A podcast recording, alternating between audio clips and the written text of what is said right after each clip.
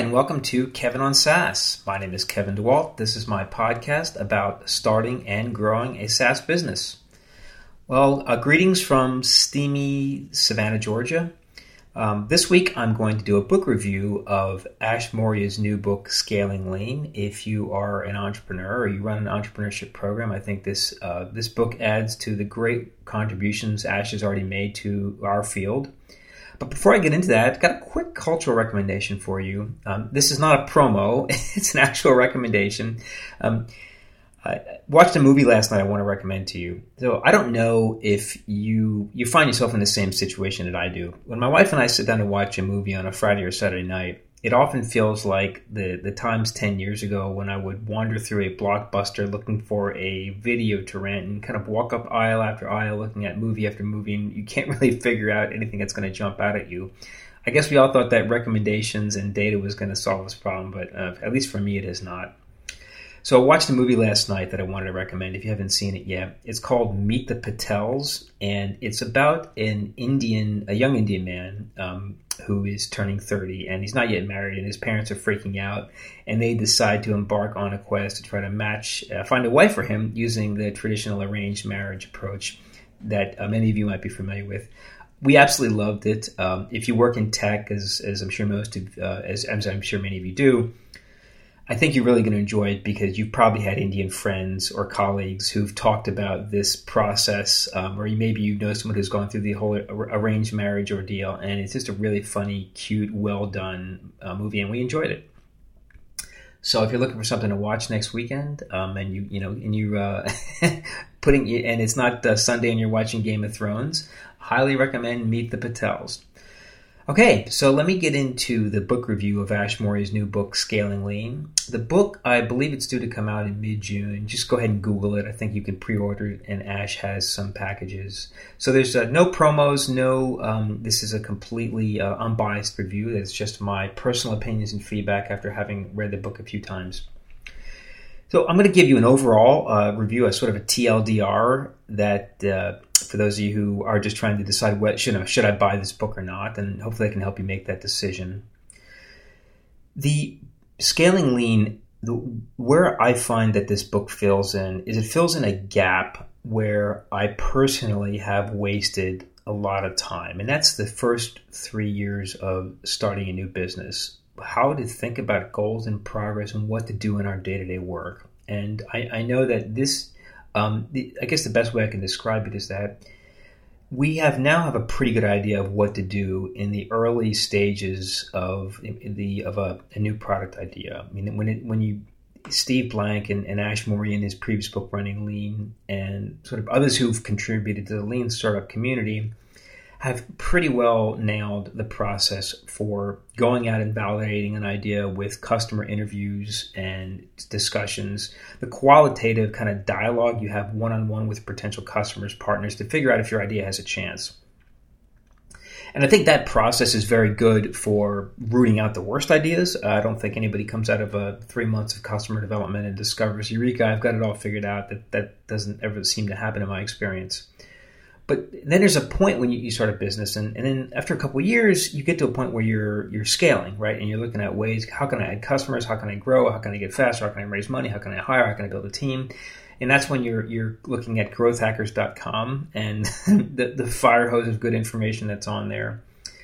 There's a gap between those two points. Kind of the first, I would say, between the first after about the first three months to to three year time frame where I have really struggled to actually define exactly what I should be working on. And it's it's a point where things are still high risk. You don't know enough yet to have a real business, so you're kind of relying on your own funding if you're bootstrapping or your seed funding if you raised money. You've got re- limited resources, limited time, and every second really matters. And in my in my perspectives, this is where I really struggle. Scaling Lean is the first book I've read that's made a real effort to try to fill in that gap and, and give you exactly what you need to be working on, what your goals should be, and how you should structure how you should structure your work to be able to get your company to the point where it has the best chance of succeeding. Um, So uh, let me just first start off by saying, you know, if you're wondering, you know, if you, if you just want a one sentence tweet, should I buy it or not? Um, this book is how I work. Ash has captured a lot of the lessons that I have discovered painfully on my own throughout the past couple years with either the companies that I've invested in or the companies that I've started the rules of thumb, the ways to think about how long it takes to do things, the how to organize my day, how to what to pick to focus on. Ash has really captured a lot of the best practices in this book. And in fact, I'm actually because Ash has done such a better job of synthesizing um, you know what I the, the optimal way for me to work. I'm going to be using these principles and these ideas and this process in my next startup, which which I plan to start in a couple of weeks. So I would say, um, and I'm going to get to some of the challenges of the book, and I, and I think there there there are a few, um, many that are not really uh, related to the book, but just the, the, complexity of the topic itself. So I would say this is a must read for those of you who work with multiple startups from concept to A round, sort of accelerators, angels, I Corps program managers, uh, entrepreneurship professors, people that are around lots of different entrepreneurs. This is a must read for you. I would say it's a, a should read and a good reference for entrepreneurs. Um, I think that if you're a first or second time entrepreneur, you're probably going to find the book a bit overwhelming because it is deceiving in how much ground it actually covers. I know that uh, at my first or second product, I would have not been able to absorb all this. And I think if you're in that situation, it could serve as a good reference with some good ideas, but it's also more likely to be a companion piece to a workshop or an entrepreneurship program that you may join. The book is not very long, um, but it's deceiving. It covers a lot of ground. It is uh, covering complex that are much broader and more complex than Ash's first book, Running Lean. And that's largely because this topic is so hard to write about. So what Ash is doing is he's writing a broad book, meaning that it's he's trying to write a book that delivers on a way to work for all kinds of startups. You know, not the the simple narrow take that I'm on, taking on the podcast here, where I'm really focusing on just SaaS companies. Ash is trying to uh, come up with some advice that applies for people who are building everything from iPhone apps um, to hardware to platform companies. And he's also trying to give you advice that takes you through multiple years and multiple stages. And there, I don't know of another book that's able to deliver on that. Um, I had to read this book cover to cover three times. Uh, and I've been doing this quite a while, um, and that's that's I think that's a testament not only to I guess the, the importance I place on the topic, but just how difficult the how challenging the topic can be, how much information is in there. And to some degree, I think that the organization of the book could have been better. And I expect that that's something that I shall improve on in, in subsequent um, in subsequent releases. So if you look at other books that have tried to deliver on this process, um, you know Steve Blank's books, for instance, Startup Owner's Manual and, and Four Steps to the Epiphany, I find those books to be also chock full of great information, but extremely difficult to read and very dense. If you look at Traction, a book that covers a similar topic area by Gabriel Weinberg and Justin Mares, um, that book is a simpler book. It has co- a couple of heuristics, and then it largely goes into more references for ways that you can, for a bunch of different ideas, and it is primarily a reference book. Um, Ash has really tried to go much deeper. He's tried to be clear, concise, and deep, and for the most part delivers on that. And I'll get into some of the challenges of the organization. Um, so I would say that the, in, if you're looking again for the TLDR version of this, um, I think that the biggest positive I could say about the book is that it delivers on the promise it on this really really hard problem and a big challenge. And for that, for that's why I read the book three times because um, there's a lot in here that's valuable, and I learned a lot by doing it. I would say that the, the biggest negative, and again, this is coming from a person who is working primarily on SaaS products, is that I found the metaphors and abstractions to be a bit overly confusing, and I actually found the whole idea of the the customer factory, which I believe was the original title for the book, to be uh, an abstraction for me that mostly didn't help. And um, I think when he some of the examples that Ash uses of you know Disney, you know Dis- examples of Disney landing pages and flower shops, um, it was I found these not to be very helpful, and I think that's because in SaaS, we already have fairly well defined metrics and meters for our businesses. I mean, you can go on David Skok's um, uh, Matrix Partners uh, partner, one of the more, I guess, well known SaaS uh, writers. You can look at metrics like churn and lifetime value and cost of customer acquisition. And we have very specific ways of talking about our businesses and thinking about them. And when I was reading Scaling Lean, I found myself trying to take the the very concrete principles and ways of working and, and actually back out of that to kind of overlay them on the the abstractions and the metaphors that Ash was using. And this w- wasn't very helpful for me. I also thought, from an organizational perspective, that it was one of these books where I often felt like um, you know, there was any time that I'm in the middle of the book, I don't know where I am and I don't know where I'm going. It's organized into three parts, eleven chapters, and Ash overlays a a, a you know go lean G O L E A N. Um, I, I, guess uh, I, I, don't even know what, what to call that. Um, I guess acronym of of how to figure out to understand the process.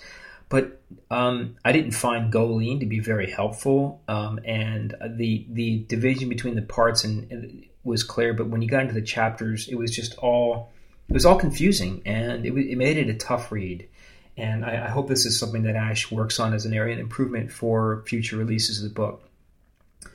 Um, so that's it. So um, if you're still listening, uh, hopefully you've already gone out and bought the book. It, it's it's definitely worth a read and worth being on your shelf.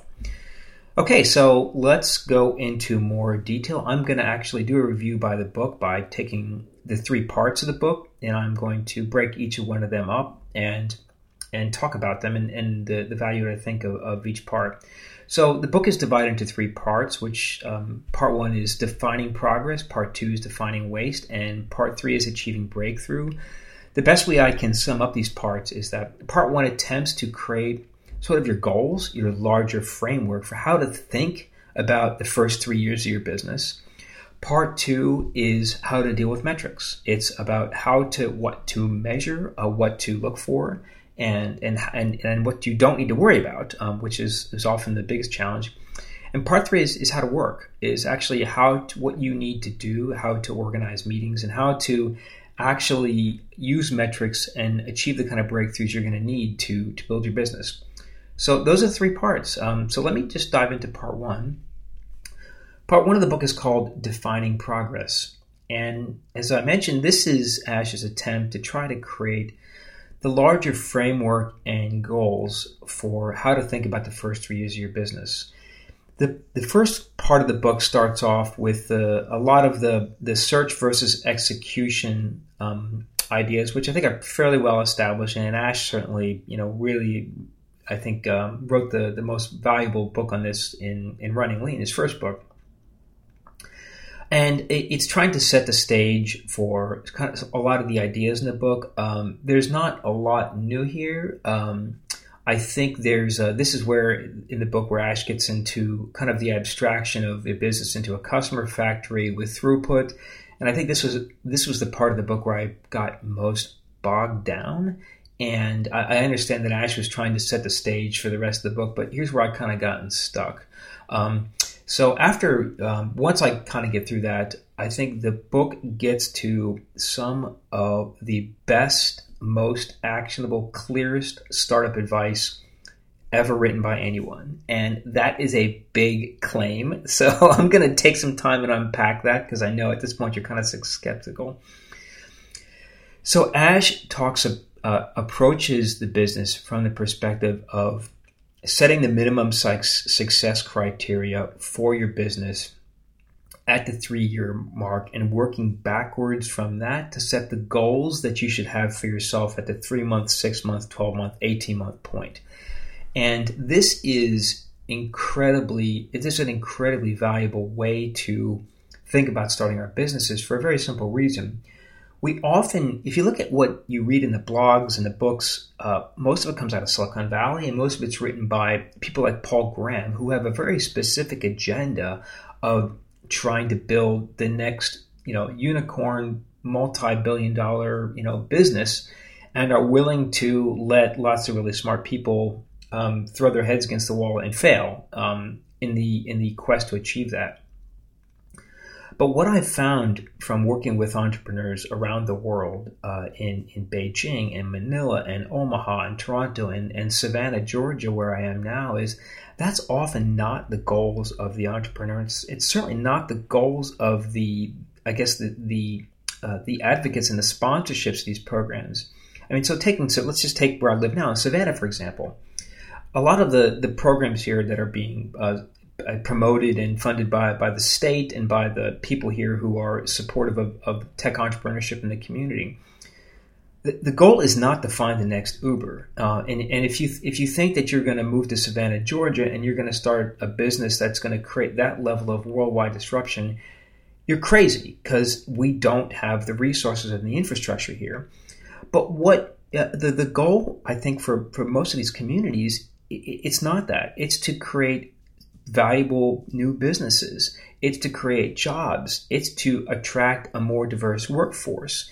It's to it's for people to start uh, you know a business on the side that they can build a three to ten person company, a, a business that makes a few million dollars, and that's a that's a great goal, and it's a great way to start building innovation and job creation in your community, so that maybe Savannah, Georgia, can can produce the kind of companies you see coming out of Silicon Valley in fifteen or twenty years.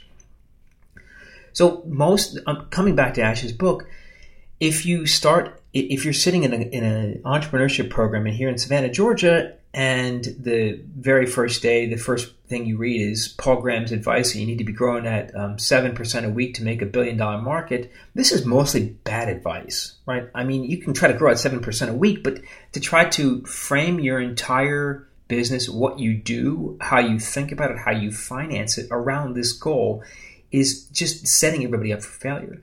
But there's nothing else out there. There uh, until until I think with this book, I think Ash has really created a framework that any of us can use by looking ahead, by sitting down with an entrepreneur or yourself if you are one and saying, what is our what is your minimum criteria for success?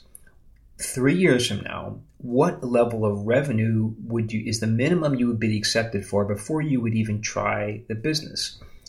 And for some entrepreneurs, that's going to be five million dollars in annual revenue, and you're growing like a hockey stick. And you know, best of luck to you. But I hope you, I, I hope you like, um, I hope you like New York or Silicon Valley because it's going to be very hard to do that here. But for a lot of um, entrepreneurs, it's not. It's to build a business that makes a few hundred thousand dollars in revenue so that they can quit their day job or you know hire a couple of friends to work on something. Um, so I think just having that perspective of this minimum of success criteria is just such a valuable way to think about our businesses and how we work. And I'm trying to apply this idea in pretty much everything I do now. Um, so thinking about this, let's just you know whatever you set your your minimum success criteria to be for for three years from now, that influences every decision you make. Um, how to charge? You know, do I need to charge more? Do I need to charge less? Do I need to go after a different market, or can I you know can I use the same go after the same original market that I that I may be familiar with? Am I going to build a sales or a marketing driven company? Do I need a sales team or should I be should I try to do it with marketing automation? Do I need X, Y, or Z feature? You know, what kind of funding do I need to build the business, and do do I need to hire people and when? Um, so I think there are there's there's a lot of uh, value in this, and I'm going to go ahead and give you a quick example now of how I've been able to use um, some of these these ideas. Um, so I guess let let me take a step back and describe a little bit more about what Ash says in the book. So Ash advocates setting the minimum success criteria in three years and working backwards and growing your business by um, factors of 10 so if you want to be have and you know if you if you want to be a $3 million in revenue in three years and you're picking, you think your average selling price is going to be $100, it means you're going to need, oh boy, now I'm going to do the math in my head. Uh, you know, if, if, you're selling for $100 a month, it means you need, you know, I don't know, 5,000 customers or something like that. And you can do the math. If you back it out, if you, you say, you know, if you think, what do I need to be at the end of year two, you pick one tenth of that. You know, that means I need to be at 500 customers. Okay, now where do I need to be if I'm going to be at one tenth of that after the end of year one? It needs to be at 50 customers and you know where do i need to be after six months and three months and suddenly thinking of your business in that terms and setting those as your primary goals helps you to organize what you do on a day-to-day basis So if your goal is to have 500 customers at the end of three years, then you might only need to have one or two at the end of six months. Um, and so this is the kind of thinking that really lends itself to, to, setting yourself up for having a very disciplined approach to to building your business. Now, let me go ahead and give you a quick example from my recent work experience. I'm currently serving as the interim chief marketing officer for MadKudu, a Techstars funded company, one of the companies that I uh, invest in as an angel investor. And this past week, we looked at our current uh, MRR, which is monthly recurring revenue, and we I, I looked at where we wanted to be 12 months from now, and looking at you know if we grow to 10x, if we grow to 10x size, you know what does the next 12 months look like? How much revenue, you know, what at our average selling price, how many customers we're going to need, and that, you know, and how many demos are we going to have to do to get those customers, and how many leads do we need to generate each month to hit the demos to to be able to get the goals we want, and just doing this back of the napkin um, calculation allowed us to rule out making some like choosing to go in some directions that weren't going to fit in with the business and it was it was a way that we could instantly and quickly save weeks work just by thinking about our goals and where we wanted to be and the kind of marketing and sales activity we would have to do to be able to hit those goals.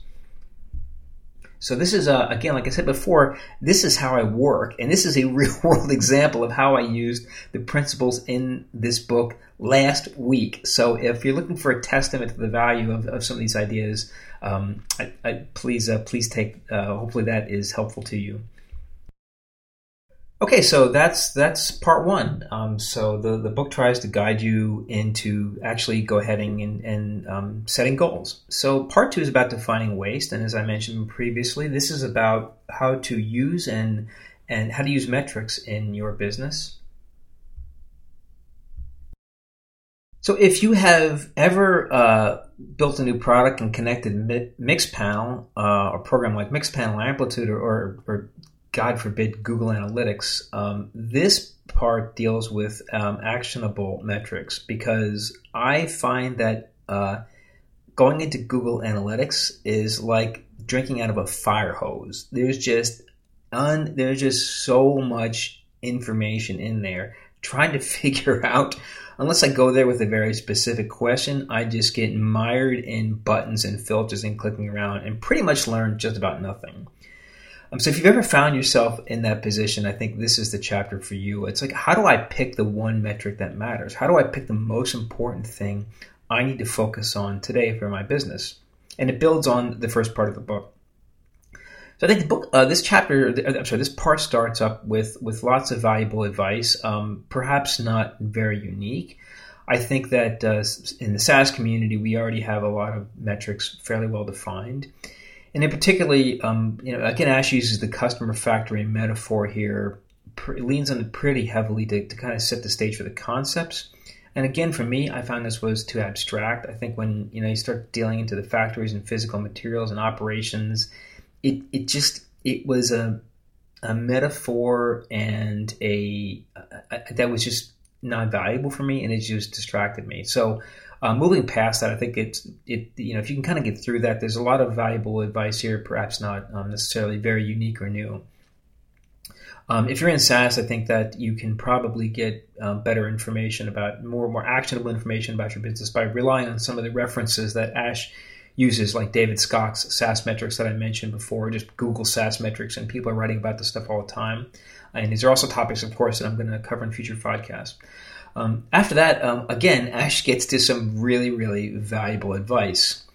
And uh, this, he, he kind of focuses on the, the, theory of constraints. And then when you find yourself drowning in data, as most of us are, Ash tries to get you to think about where are you most constrained. Um, what is the one metric that you should pick and focus there? Um, I often call this the one metric that matters, and I've used that um, that phrase in previous businesses. But the, what you do is you basically you know, look at the goals you have that you set in part one that I mentioned before, and look at what is it going to take to get there. Look at your entire look at your activity as a funnel, and if I need to build if you need to put if you need to add 100 new customers in next quarter how are you going to do it? How are you going to hit that? Like how many leads do you need? How many demos do you need to do? What features do you need? Um, what money what do you need to get there? And then find the one metric that you need to measure to test and do experiments on and focus on that. And so once again i'm going to give you a very specific example of how i use this idea in my work. Uh, in in May, in my work with MadKudu, we were uh, we were trying to we were looking at the revenue goals we had, and we realized that we wanted to we wanted to, to hit our revenue goals. We needed a certain number of a lot of things had to come into place for that to happen. And so, like a lot of a lot of you, my very first reaction was, okay, uh, we need to sell more. We need more leads. Have to write more blog posts. Got to do more direct emailing. Um, you know, we, we need more people coming in the front end of the funnel because we just don't have enough. And that was my initial gut instinct reaction. Then, fortunately, uh, we stopped and we had a meeting. We took a step back and we said, okay, where actually are we? Con- before we kind of you know try to just do a lot of marketing activity, which isn't going to re- most likely result in, in much for this month. What can we do right now? Where are we constrained? And so our first question was okay, are we constrained in trying to convert a bunch of trial customers to paying? Like, do we have people that are taking a trial, they're not paying it? And we realized no, that there was no constraint that the people who were taking a trial were, were converting to paying customers. Okay, we didn't have a constraint. So we backed up a step further along the funnel and said, okay, how about onboarding?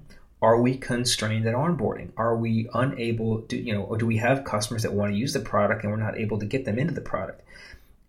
No, that wasn't the case either. We had we were anybody who who took a demo and wanted the product was able to get. It. Okay, so then we we backed up a step further and we said, okay, when we do a demo with a customer, are we having a problem converting a certain percentage of them um, into a to onboard and to getting them to be excited and wanting to try the product and onboard. And uh, the answer then was no. In fact, we were at 100%. Every single customer we gave a demo to wanted to go and try and use the product.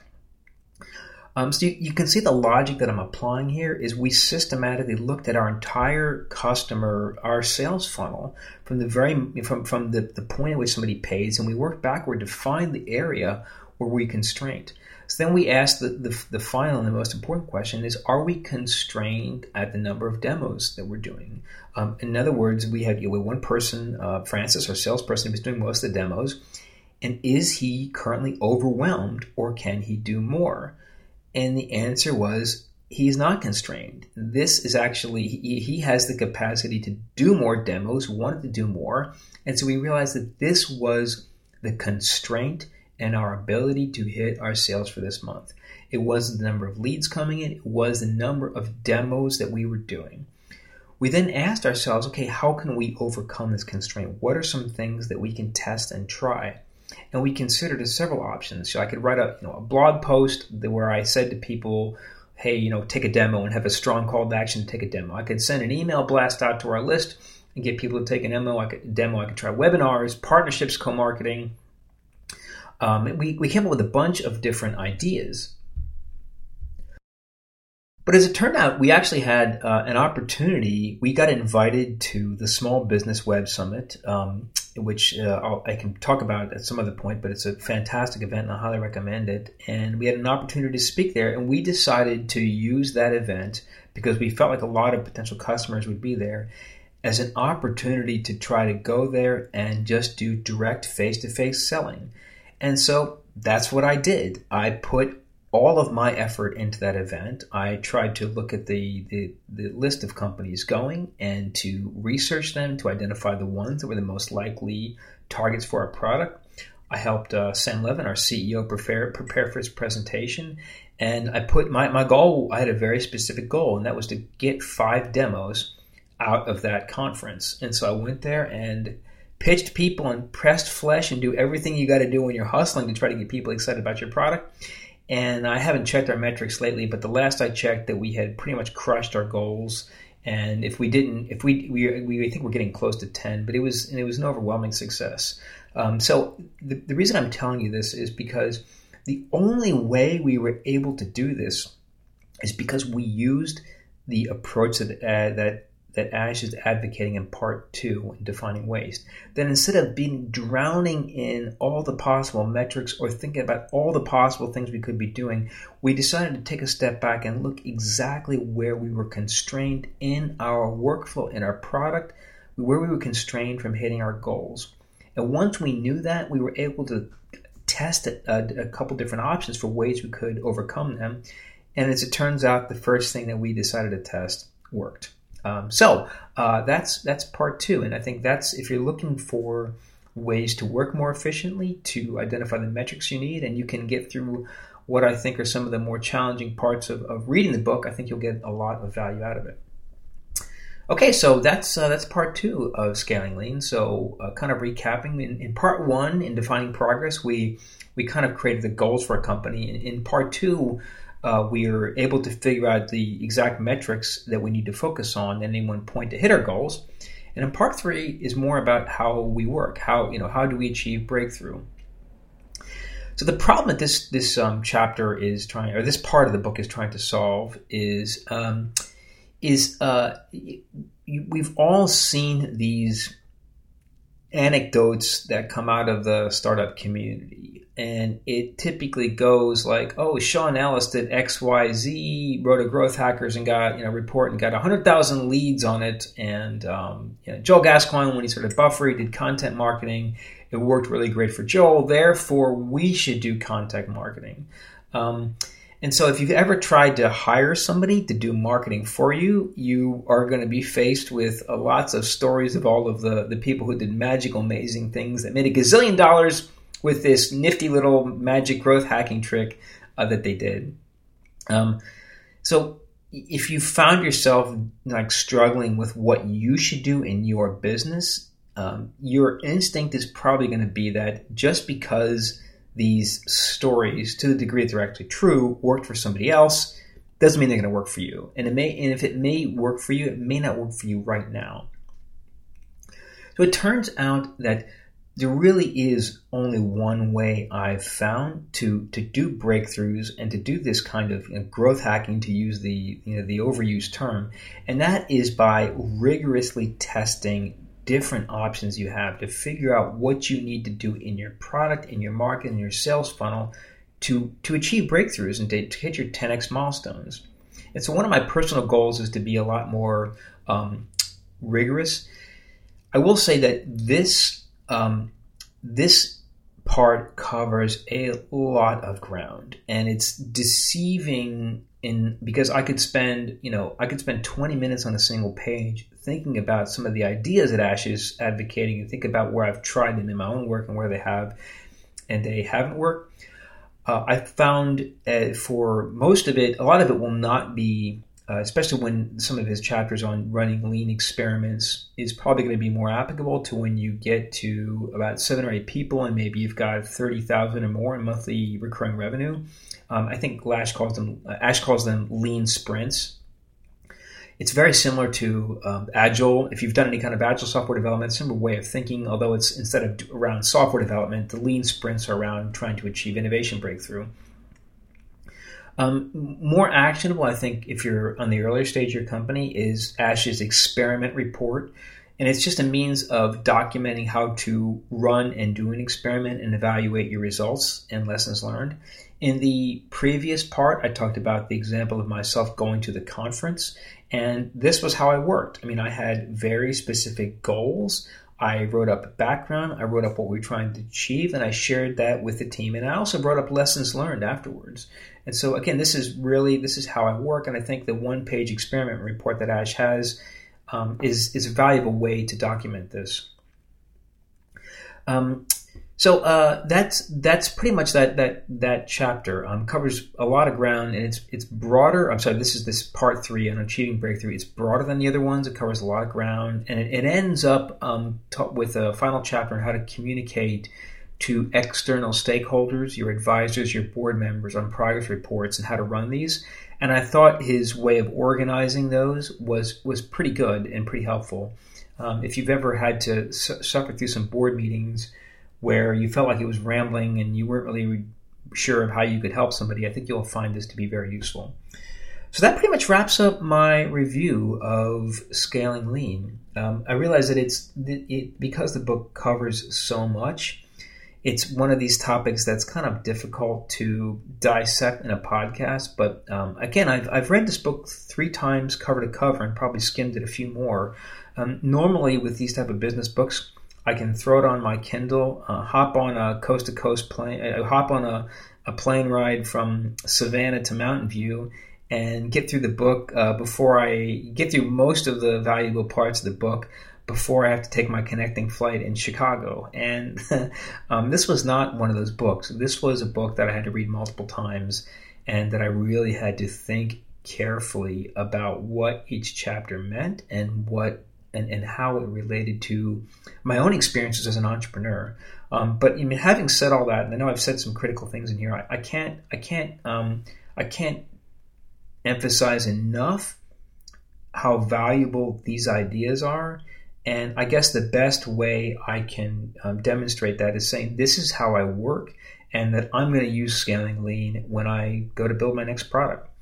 Um, anyway, thank you very much. I hope this was helpful. And if you're interested, um, I will try to have Ash has actually offered to be on the podcast. And so if you're interested in Ash having having Ash on as a future guest, please email let me know. Email me and let me know, and uh, we'll try to wait, make it work out. And maybe Ash can add some. Uh, maybe can add some uh, color to some of the areas where I had challenges reading the book, and we can talk about some of his ideas. Enjoy your week.